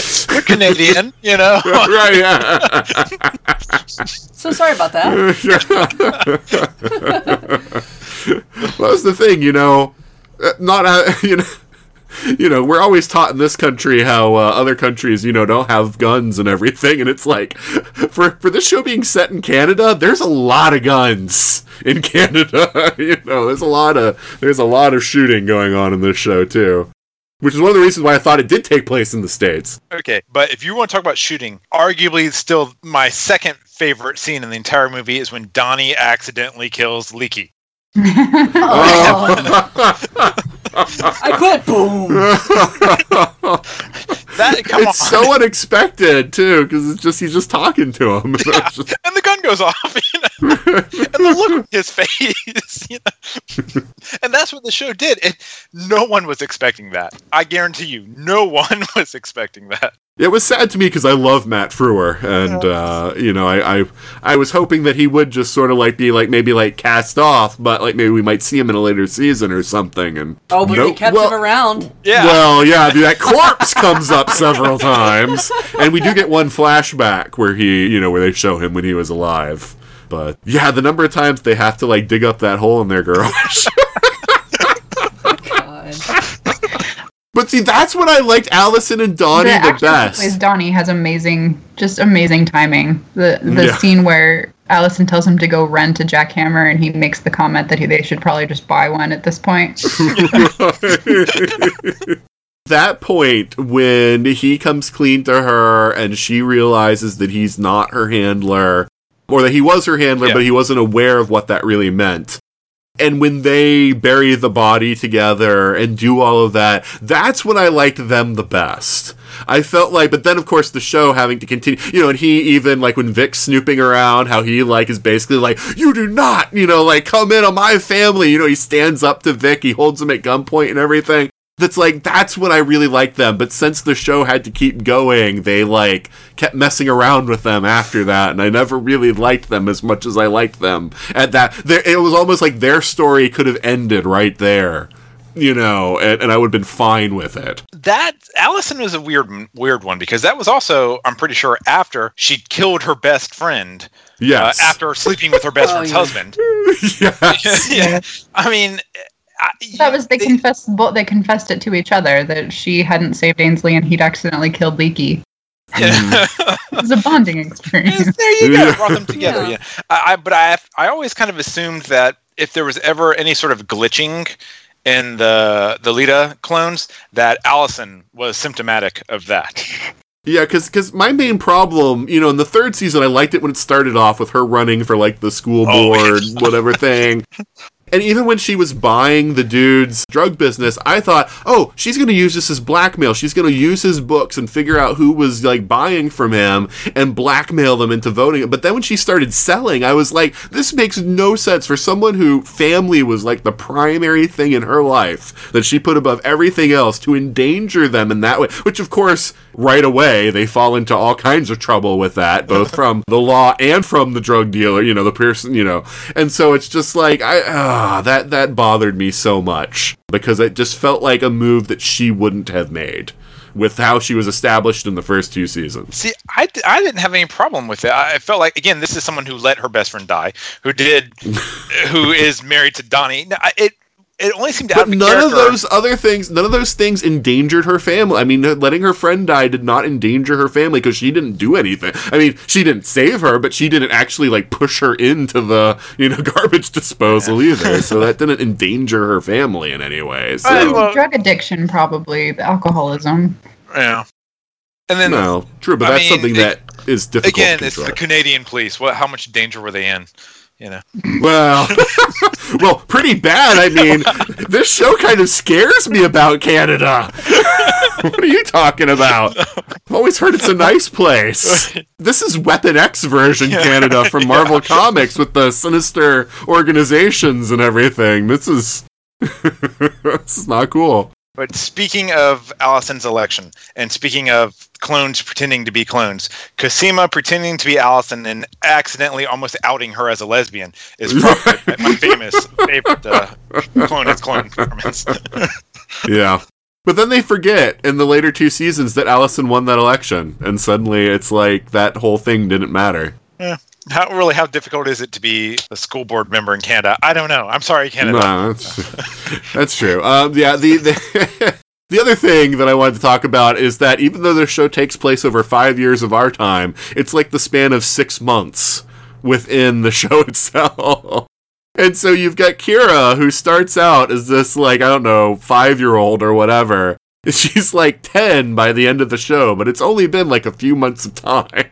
So it, it got really weird for me, kind of with that. I felt like there were a couple places where they could have jumped forward in time, and I felt like they should have, where they just kept on doubling down on this season begins where the other one ended. And yeah, I don't know.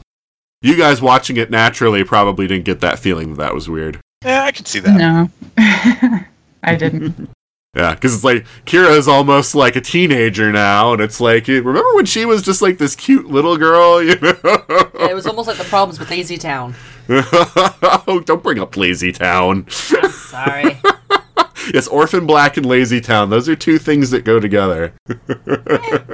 anyway, you guys probably don't know what Lazy Town is, and we won't go there, but it's a, it's a children's program. But yeah, anyway. Well, if the show had stayed on for any longer, then um, Charlotte would have grown up and not looked at all like Tatiana.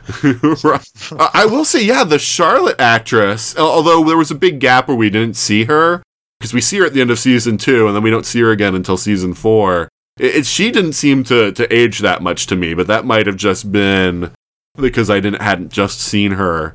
You know, there were quite a few episodes in between, so that might be why. She also had a miraculous recovery with no intervention. Like she was like coughing up blood in front of Rachel when she was on the island, Mhm. like in prison, so to speak. And in the next season, she's fine. I thought both of them had stem cell therapy at that point, though. I don't think it was supposed to be a miraculous. Yeah, that wasn't the miraculous. The miraculous one for Cosima was the one at the end of season two, where she is literally dying on the bed. She sees like Delphine, you know, she sees this angelic vision of Delphine, and suddenly it's just like, oh, I'm better. I thought she, I, I thought that was when Yeah. she got the gene therapy, and then found out it was from Kira's.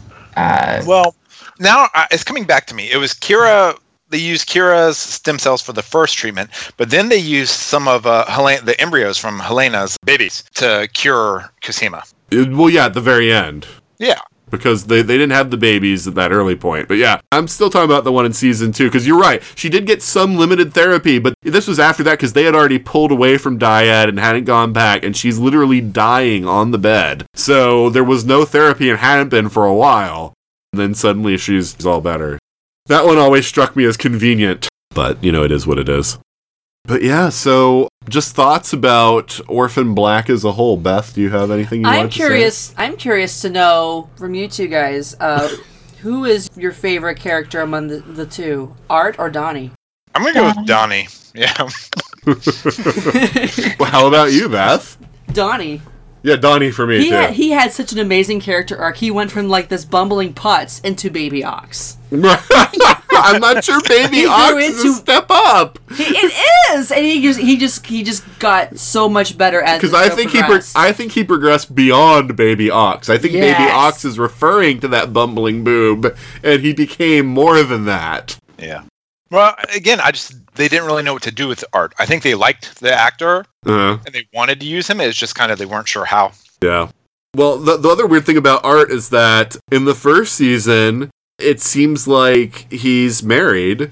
And later they say that he was divorced, but he said something about to uh, when Sarah was Beth. He was like, "My wife's going to be really grateful that you saved me," or whatever. And it's like, I don't know. That was just seemed like a bit changed premise because that was before we ever saw his apartment or anything. But it just seemed like something that they kind of. I think they were separated. they retroactively said that they were divorced or separated or whatever. I'm like, but wait a minute. In the first season, he was like, "My wife's so grateful that you saved me" or something. I'm like, that doesn't seem, you know. Eh, well, well, whatever. I suppose someone could be divorced from you and still grateful that you, or Well, separated uh, and still didn't he have grateful a that you son, survived. Too? A daughter. Daughter. Daughter. Okay. All right. Yeah. Yeah. so Mm. you know. So I guess since you asked Art or Donnie, I'm going to ask uh, Cal or Paul. Paul. Paul. Cal, because I think he's a better father. Yeah, I really liked Cal. I would have liked to have seen more of Cal. Yeah. But did Paul even ever meet Kira? Did Paul ever meet Kira? I'm not. I don't remember. I don't remember either. he That's a good definitely question. knew about her, but I don't know that they ever met. Yeah. No, I mean, I, my reason isn't because of the the father side of things. I just, I just liked the that Cal was like this really brilliant guy, and he seemed like he'd be good for Sarah better than Paul. yeah, my- cause, not 'cause not Paul just a father, had, had but too much like twisted up inside of him going on that it was just like th- this guy is just there's something dangerous about him, and I would not want to be around someone like that. yeah. Well, it, it, it hurts that when you first meet him, he's being incredibly deceptive. Although to be fair, Sarah was being very deceptive too. So I guess they were both being deceptive. so, and that's the aspect. Maybe they are a good match. They were both pretending to be somebody else. I find Paul to be a very tragic character. I Yeah. mean, No. if we can take anything at face value, I think the fact that he said that it was Sarah that he had feelings for right before he died for her, I, I feel like we can maybe take that at, at his word, which just kind of makes everything that came before it kind of tragic. Yeah. Well, and the thing is, much like God, why do I keep forgetting everyone's name? Uh, the woman who was in charge of Castor. Coady, Much like Coady, he cared about Castor, but he was not willing to see Castor like utilized in the completely amoral way like she was. She cared about Castor and would do anything for Castor, but that involved using them in ways that would make them more valuable necessarily to to people in the government maybe, but was very amoral. So I kind of like that. I kind of like that he did sort of have that, a sort of paternal aspect Yeah. to that as well, because he he did care, I, and I do believe that he did care about the the Castor clones. And we don't know Cal's dark secrets. We never found them out. They could have been really, really dark. Yeah. He seemed to know all about Dyad when Kira mentioned to him that that's what Sarah was doing because he was like, "What is your mother doing?" And she's like, "Oh, there's these bad people." And he's like, "Who is that?" And she's like, "Dyad." And he's like, "Oh, Dyad." And it's like, so they almost hinted like he had been part of something at Yeah. Dyad or had helped them in some way. Or He's got guns hidden in his trailer. I mean, there's right. yeah, that's true. That's Maybe yeah. he was a Boy Scout. it wasn't a hunting rifle. no, if it had been a hunting rifle, I would have been. Yeah, that would have been different. But No, it's the motto: be prepared. Well, Jeez. Oh, okay. I have one for you. okay. Delphine or Scott? In what way? Well, Hey, With Cosima or just in general? You know that's up to you, I guess. I mean, it doesn't have to be romantic, but just as a partner. I would much rather have Scott because I can trust him. He is a stalwart ally. He's a guy that you could, you know, you. But yeah, Delphine plays all those secret games, and I know it's best for you, so just let me do what's best for you, kind of crap. I found that interesting to watch on television, but I would not like that in a partner, whether science or any other kind of partner. It's like at the end of the last season where they admitted, uh, Cosima and Delphine admitted to each other that their relationship was crap, but they were just going to accept it and move forward. And I was like, that's, Right. well, you should not do that thing. That's healthy. Yeah. I'm gonna go with Scott for the same reasons, and also if we ever get bored, I mean D and D is gonna happen, so that's also a bonus. How about you, Ryan? I would actually go with Delphine because Cosima can teach her D and D. That's fine. Because she's French. Well, there's that. But no, uh, because when the back is to your their back is to the wall in the life or death situation, I think Scott's gonna freeze. Hmm. Delphine, you know, she'll you can maybe you can't completely trust her, but if you have got a common purpose together, she will do whatever it ta- whatever's necessary. I don't know. I think Scott got kind of. Got, I mean, I think yeah, in the beginning Scott was more that way, but I think just having to deal with all this crap over the span of six or nine months or whatever it ended up being, I felt towards the end that Scott had become a much more mature and stronger character. That was, it was he was braver in those kinds of situations. Although I can't remember off the top of my head one but I know people were holding them at gunpoint down in that secret lab and stuff, and that he wasn't just like a coward about it. So, yeah, he didn't you know. bend. Well, yeah, bravery comes in many forms, but you know, Wasn't he the Right. one that stabbed Rachel? Or was it Sarah? I don't remember. What, in the eye? Sarah stabbed With Rachel in the eye. yeah. Yeah. Was he supposed to do it? I can't remember. I thought he was. No, he, he adjusted her medication so she was able to do it. Oh, okay. Yeah. So that she wasn't completely knocked out or, or immobile or whatever it was that, yeah, that Rachel didn't think that she was able to do anything to her. But yeah, that was pretty horrific. I do love that, that you can buy a Rachel Funko Pop doll that just has a pencil in the eye. oh, Yeah. really? I, oh did not- I didn't know that. yes. I also own the Helena one where she's just covered in blood and holding a knife. Oh, I think I need the Rachel one for my shelf in the basement. I I appreciate the the show gave like half an hour for wrap up because I feel like having been with these characters for 50 episodes that having some time for the resolution it didn't just end with oh Westmoreland's dead now we're good you know the end it was we got to have the party with them together you even got Rachel got her send off even though she wasn't at the party Yeah. and just the, them bonding like helena talking about how her babies just like always have sand and she doesn't know where the sand comes from Orange and purple. she's like i think i think i am crap mother because i just let them eat the sand One of the things I love about this show is that it, you know, it doesn't always succeed, but I feel like it tried really hard to be realistic.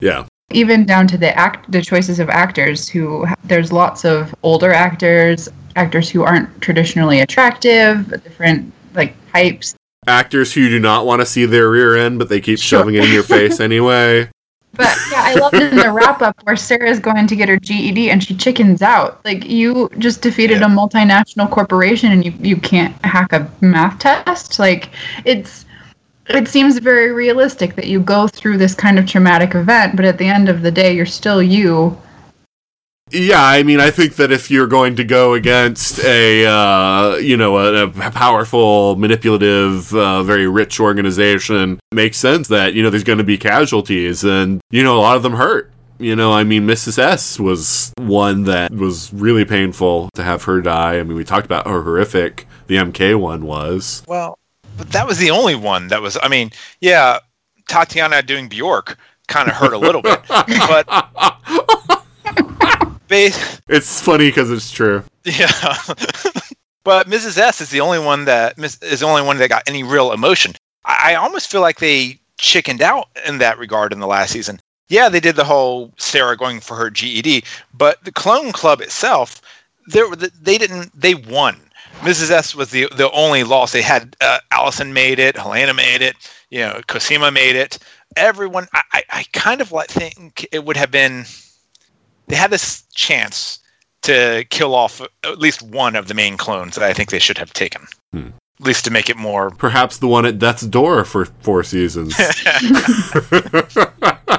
I'm sorry. This is the same comment I make about Aunt May and Spider Man all the time, where it's just like, just let her die already, okay? The woman's constantly. I'm sorry, what? Only until Marisa Tomei started playing her. Now she must. live. Well, well, sure. No, I mean, yes, how how she's classically been depicted as a woman who is older than Abraham Lincoln and is still kicking around. But somehow has a teenage nephew. Right. She she's hospitalized like every other day, you know. It's just like Yeah. I know it'd be hard on Peter, but just let her die. It's you know, but anyway. But no, I, I see your point also. But uh, but yeah, I mean, I appreciate the fact that they at least were trying to do some grounding. And to Angie's point, this isn't a CW show with just a bunch of twenty something attractive Oh, yeah. people.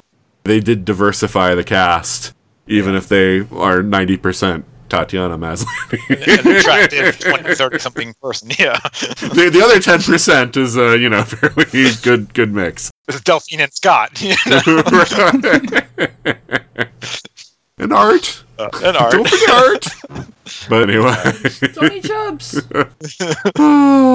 yeah. All right. So we've talked a good bit about the show. So any final thoughts? Why don't we start with you, Beth? Um, what do you mean? by all that? Well, just anything you feel like you want to talk about that we haven't covered already. Would you recommend this show to someone else? Absolutely. Okay. I already have. See, okay, so that's something, but nothing. There's nothing that you feel like we haven't uh, talked I, about. I you think we about? pretty much covered it. So Angie, same thing. Uh, any anything that uh, you want to mention that we haven't already, or and also would you recommend this show? I absolutely would recommend it. I recommended it to you. In fact, I went as far as to send it to you. Oh, that's right. So I should have said this at the beginning, but yes. so Angie and I made a bet 15 years ago or something. it was a long time ago, and uh, because of this bet, Angie owes me $500, and she's been paying it in DVDs. Over time, she has been slowly paying me off in DVDs. So, Orphan Black season one was part of that. So, I appreciate it, Angie. This is a very good one. Yeah, I think if I would absolutely recommend it, especially if uh, you enjoy more character driven stuff. The show, due to a variety of reasons, does have a lot of threads that get dropped, and it's really labyrinthine, and sometimes the plot's hard to follow. But I never got sick of watching any of these characters. I enjoyed it start to finish just for that. So much like Fringe, which is one of my other favorite shows, it's just an examination of these characters that you really enjoy digging in and watching them go. So when do I get the Fringe box set, Angie? Do you want it? I will send it to you. Oh, I want dibs on that podcast. you, you don't get dibs on it, Ryan. Oh, so much to say about Fringe. Oh, oh, you mean on the actual episode, not not on getting a box set from Angie. Oh, I thought you were calling dibs yeah, on a box. the, the show of Fringe. Oh, yeah.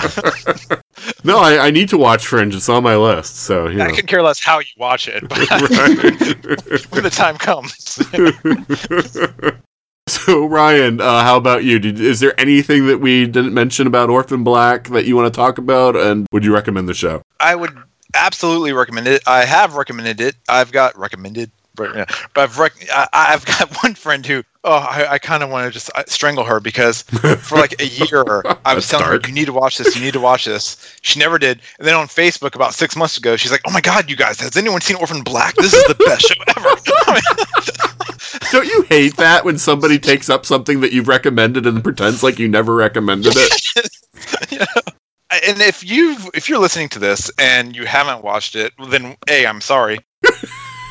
but you know, b go out and watch it definitely, and because it do, it does sound like we're ragging on it a lot, but it's because we we love it. it. It's not a perfect show. It does feel like from season to season that it's changing itself completely, but it does it in such a way that you're you're gonna follow along. What was it? The end of season two when you find out that there are male clones that Mhm. Castor exists, and you and you got to binge it, so you got to go straight into that. I had Mhm. to wait a year to find out what they were doing with that. So really, I don't think we mentioned it, but the only thing I would say is that I I read somewhere that Tatiana would dance. That's how she got. She changed personality in her head in between scenes. If she had to go from Sarah to Helena or whatever, she had a, a particular dance that she did for each of them. And at the end of that one season, when the Clone Clone Club dances, that's her doing the dance she had for each individual clone. Mm. Oh. Oh, and I will say they seamlessly had her share scenes with herself There was Yeah. no obvious game playing like, you know, you're used to seeing with one character stands at one side of the screen and the other character stands on the other side and it's a locked shot so that they can sort of just re-record with the person on the other side. I mean, it's nothing like that. They, they they're dynamic shots. The characters move all over the place and it just works seamlessly. They hug each other. Yeah, they hug each other. There's all kinds of stuff where it's just like again, it's it sells that illusion that these are all separate people very well because there's no I I mean, I'm sure if I was a, a film student or something, you know, with modern techniques, I would understand, but it's not using any of the obvious gimmicky tropes mm-hmm. with that kind of recording. We've come a long way from the Patty Duke show. But yeah, about that, the the actress that played opposite Tatiana, who is literally in every episode, but we never see her because it overlap with Tatiana. The only time we ever see her face, she played one of the Prometheans. She Mm. played like the, the babysitter or the house, the nanny or something like that, the dark haired uh, nanny. That is the actress who who did all the body work. oh, okay. Nice. Yeah, for the other clones. Yeah. Oh, the other thing I was going to say about the dancing is the actress that plays Charlotte. If you go, if you can find it on YouTube, but she reenacted the clones dancing as little versions of all of them uh, doing their own dance. So you can go find a little Helena and a little Cosima and all of them being played by the actress who plays Charlotte doing the same dances. oh, very cool. Yeah, Sounds adorable. Yeah, I, I'll echo a lot of what Ryan said, just in that if I sound like I was ragging on their show, it is not in any way because I think that it is a bad show. There are certain things that got on my nerves or that I thought were problematic, especially binging the whole thing, which wasn't the way it was intended to be viewed. It was intended to be viewed as a episodic weekly show, so it is somewhat unfair to to binge and sort of be like, well, all five seasons don't hang up as one you know, if you watch all 50 episodes back to back, you know, you can see some issues. But uh, I love the characters, even though, you know, most of them are played by the same actress. I love the characters even beyond that. I mean, even the bad guys, I mean, work for the most part, you know, in that they're they're very watchable villains. Like I say, I really enjoy watching Rachel, even though she is not particularly good person. So it might be the British accent, though. Hmm. We should just apologize to all our international listeners right here now. Canadians, French, and British. Yeah, we're sorry. I don't know. You referred to MK as Bjork as Tatiana Maslany. Icelandic and Finnish. We are also sorry. You're nothing alike unless you want to be alike, in which case you are. Jeez. So anyway, these things we say, we say in jest. So yeah, I mean, uh, I, I like all the characters. I think that the plot was intriguing.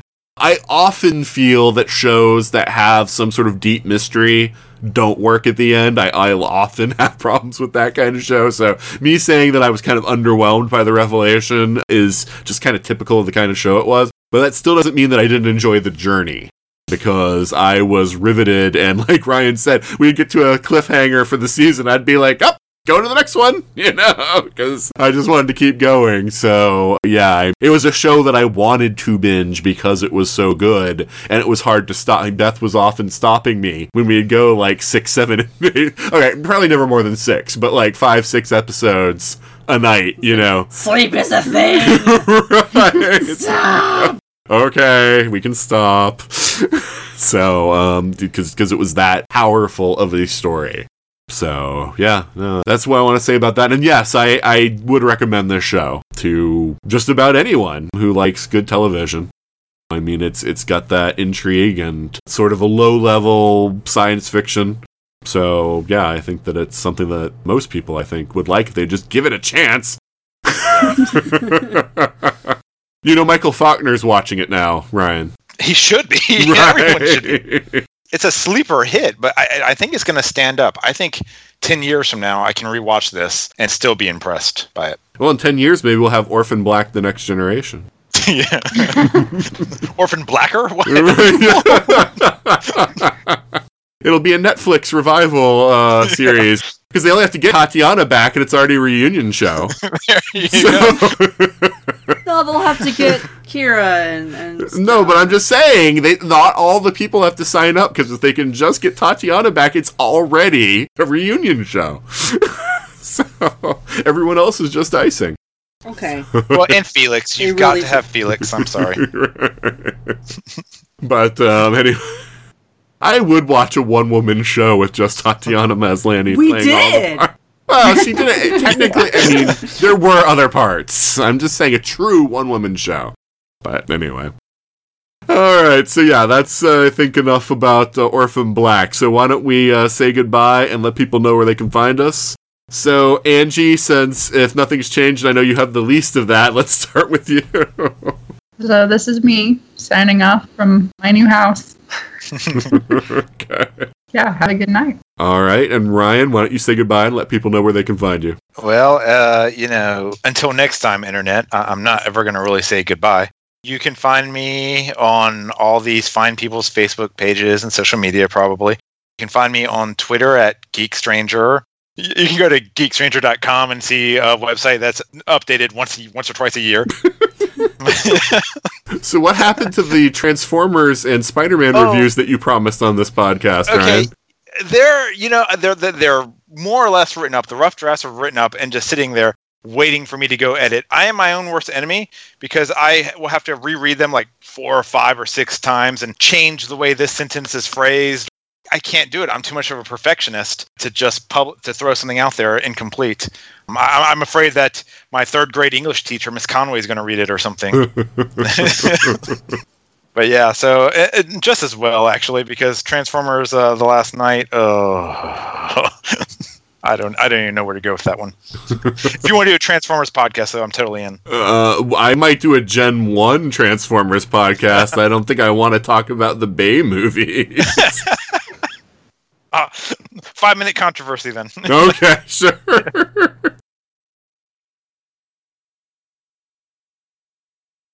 Did you have anything else to sign off on or to say where people can find you? well, you, you know what, internet. If you want to come to Houston and knock on my door, you can, but I won't promise to answer. All right. And Beth, why don't you sign off and let people know where they can find you? I'm on Facebook, uh, Mrs. Whiskers Studios, and also on Etsy under the same name. And I will see you guys next time. Actually, I won't see you at all. This is creepy. All right. Well, thank all of you for being on the episode today. Yeah, just a bit of trivia on the way out. They are doing a Japanese version of Orphan Black. Interesting. We probably won't be able to get it over here through any like normal means, but that would be interesting if there are fan subs or something made of that. Because yeah, I can already see just just knowing knowing Japanese television is uh, you know it just it's going to be a lot weirder, I think, than Oh, They're gonna have so much fun with great. Helena. no, it's great because this means in 10 years, America will remake the Japanese version. Oh, that'll be yeah. awesome. yeah. Okay. Cool. Something to look forward to. Yep. E- Extra bit of trivia: We're all one person doing this podcast. Yeah, you've never seen all of us in the room at the same time, have you? dun dun dun. All right. Well, once again, thank you guys for being on the podcast today. Good Anytime. Thanks for having us. And that's it for our Orphan Black episode. We hope that you liked it, and there's a variety of ways that you can let us know if you did or not. One way is to email us at everything at 42cast.com. You can also go to our website at 42cast.com and leave some feedback on the episode there. You can also go to our Facebook at facebook.com slash 42cast, or you can tweet to us at, at 42cast. There's also leaving us reviews, which you can do on Stitcher Radio or Apple Podcasts. I really want to know what you think. I want to know what episodes you're enjoying, what episodes you aren't enjoying. I've gotten feedback via email from a couple of people, which has given me a lot to go on. I've also had some reviews. We've had some comments on the website, et cetera, et cetera. Uh, even one or two on Facebook. So, uh, whatever way you want to do it, do it. I prefer email, but that's just because I feel like email tends to be a little bit longer, which gives me a little bit more to go on. But otherwise, yeah, just uh, give us feedback. That's what I want. The other thing that I wanted to mention is the ESO Patreon, patreon.com slash ESO network. If you have a little bit of cash to contribute, it does help us stay on. It helps all the shows on the network. It gives you some access to exclusive content. So please, if you do have something that is an outlet that's available, And the other thing I wanted to mention is that I have another podcast, which is the Time Streams podcast. And that's where Juliet and I are going through all of Doctor Who from the beginning. We're going to talk about every episode. In some cases, we're going to split some of the serials up into two episodes just because they're so long that it's kind of ridiculous to do it all in one episode. We're having a ton of fun doing it, and you can check that out. Uh, it's also on the 42cast.com website, but of course, Time Streams is available from all the same places that you can find the 42cast, so give that a listen as well. One thing that I don't want to forget to mention is that Orphan Black has continued, although not as a TV series. If you're familiar with the Serial Box app, it's an audiobook app where you can either choose to read the stories uh, on your device or you can listen to them. Tatiana Maslany has performed Orphan Black The Next Chapter, which is an audiobook that is on the Serial Box app. I think it's 12 episodes, it might be 13 episodes, where basically each one is about an hour long when she reads it, or you could, like I say, you can read it yourself as a short story. But of course, it's great having her doing it because she can do all the voices and everything. And even when she's doing the characters that she didn't do on the TV series, like Art, she does a really great job nailing them. I mean, obviously it's not him, you can tell that in the voice, but it's close enough that you can totally get it and it sort of feels like you're watching an episode. So, I definitely want to recommend that for people if you loved Orphan Black and you are really jonesing for some new content, listen to Orphan Black the next chapter. I also want to give out a shout out to Virtual Dragon Con. I've got quite a few panels lined up for that already. I'll be on the military sci fi track talking about the top 16 villains in military sci fi. I'll be on the X track talking about the end of Agents of S.H.I.E.L.D. and whether Endgame affects Agent Carter. I've also already done one for the American Sci Fi and Fantasy Media track about the women of the DC CW verse, and I'm going to do one for them on the new Lost in Space series for Netflix.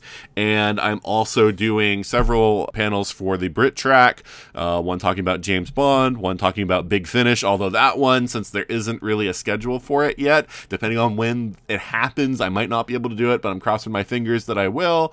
And also did one about facts about Doctor Who that uh, you probably don't know.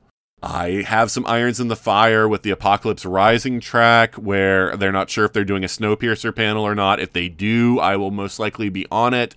I've applied to several panels with the American Sci Fi Classics track, but so far, as far as I know, they haven't gotten back to anyone about which panels they're doing. So we will see how that works out and whether I do any for the American Sci Fi Classics track. I'm hoping I at least do one, but uh, we'll see how that goes. So, yeah, and then uh, once I know about Chicago TARDIS, because they're also doing a virtual con, I'll let you know where you can find me there as well. But otherwise, you can always find me here on the 42 cast.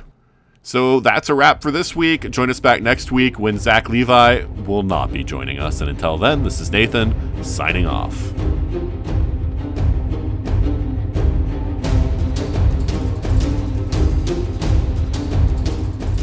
You have been listening to the 42 cast, copyright 2020. Got a question for the ultimate answer? Contact us at everything at 42cast.com. Theme music is Sharper Swords by Brandon Ellis. Check out more of his work at www.cityfires.com.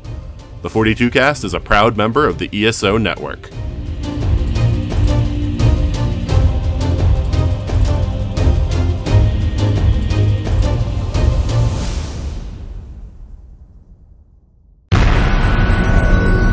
This has been a broadcast of the ESO Network.